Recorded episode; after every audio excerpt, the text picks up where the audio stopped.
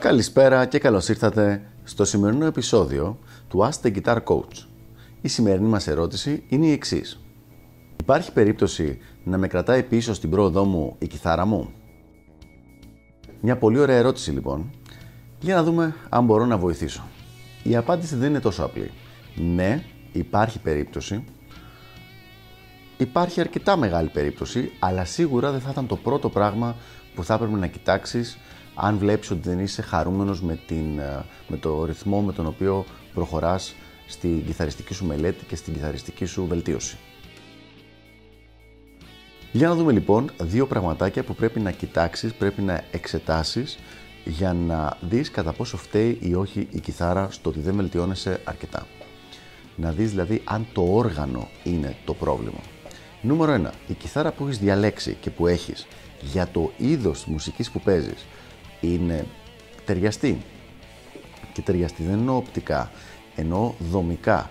Δηλαδή για παράδειγμα, αν κάποιος παίζει progressive death metal, το να χρησιμοποιήσει μία Fender Stratocaster όπως αυτή που κρατάω δεν είναι μια πολύ καλή επιλογή. Όχι επειδή η κιθάρα δεν είναι καλή, αλλά επειδή ο ήχος της και ο τρόπος τον οποίο είναι κατασκευασμένη δεν βοηθάει στο συγκεκριμένο είδος μουσικής.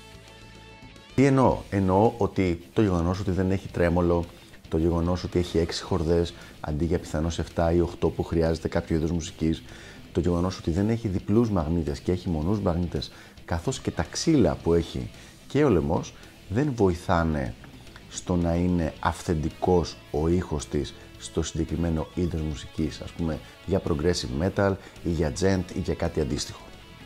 Άρα λοιπόν, χωρίς να είναι η κιθάρα κακή, είναι ατέριαστη για κάποιο είδος μουσικής.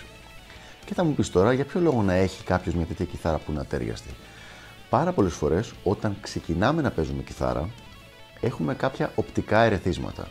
Για τους πιο παλιούς από εμάς, τα ερεθίσματα αυτά μπορεί να είναι ο Jimi Hendrix ή αργότερα ο Yngwie Malmsteen με τη Fender.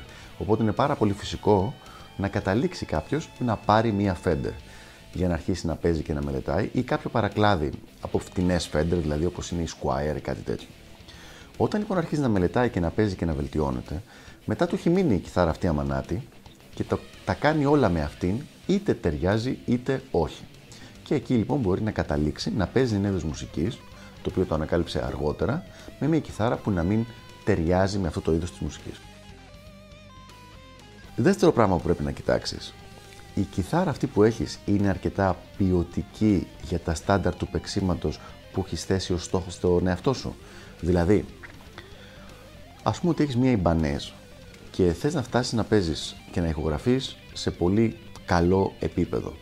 Αν έχεις πάρει μια πολύ φτηνή κιθάρα, αυτή θα έχει κάποια δομικά προβλήματα, δομικά θέματα, δηλαδή τρέμολο που θα ξεκουρδίζει, μαγνήτες χαμηλής ποιότητας, τάστα τα οποία πιθανώς τα εξέχουν από την πάνω και την κάτω μεριά, το φινίρισμά τους, άλλα τάστα πάλι που δεν θα είναι even, δεν θα είναι ίσα, οπότε θα κολλάνε τα χέρια εκεί που πας να παίξεις, διάφορα θέματα τα οποία θα σε κρατάνε πίσω.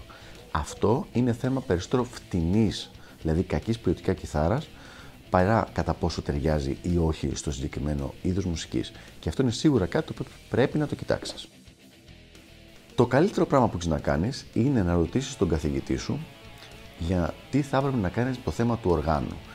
Εγώ προσωπικά στην αρχή προτείνω στον μαθητή μου στους 6 μήνες πάνω να πάρει ένα καινούριο καλύτερο όργανο, γιατί οι περισσότεροι που ξεκινάνε με μια κιθάρα 150-200 ευρώ, οπότε να ανέβει στην κατηγορία των 600 πολύ σύντομα, όσο πιο σύντομα γίνεται, και μετά από 12 ακόμα ίσως 18 μήνες να ανέβει στην κατηγορία περίπου των 1.000 με 1.500 ευρώ, όπου είναι αρκετά καλά όργανα πια που μπορούν να το συντροφέψουν για κάμποσα χρόνια ακόμα.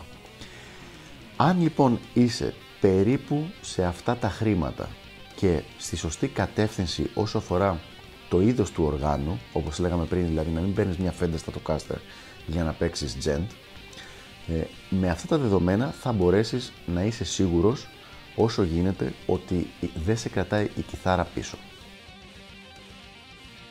Για να ανοίξω μια παρένθεση όμως, η αλήθεια είναι ότι όταν κάποιος αισθάνεται ότι τον κρατάει πίσω το όργανο το οποίο έχει, στην συντριπτική πλειοψηφία των περιπτώσεων, μιλάμε για 70% ίσως και παραπάνω, δεν φταίει το όργανο, αλλά φταίει η κακή τεχνική και οι κακές συνήθειες που έχει, οι παιχτικές συνήθειες, οι οποίες έχουν έρθει είτε λόγω έλλειψης διδασκαλίας, είτε και μερικές φορές, γιατί να κρυβόμαστε, από κακή διδασκαλία. Οπότε λοιπόν αυτό που συμβαίνει είναι να έχουμε κάποιον κακό οδηγό, ο οποίος έχει την εντύπωση ότι του φταίει το αυτοκίνητό του, ενώ στην πραγματικότητα φταίει η τεχνική η οποία έχει αναπτύξει, με την οποία χρησιμοποιεί αυτό το αυτοκίνητο, στη δική μας περίπτωση αυτή την κιθάρα. Αυτά λοιπόν για το συγκεκριμένο θέμα, ελπίζω να βοήθησα και τα λέμε στο επόμενο Ask the Guitar Coach. Γεια χαρά!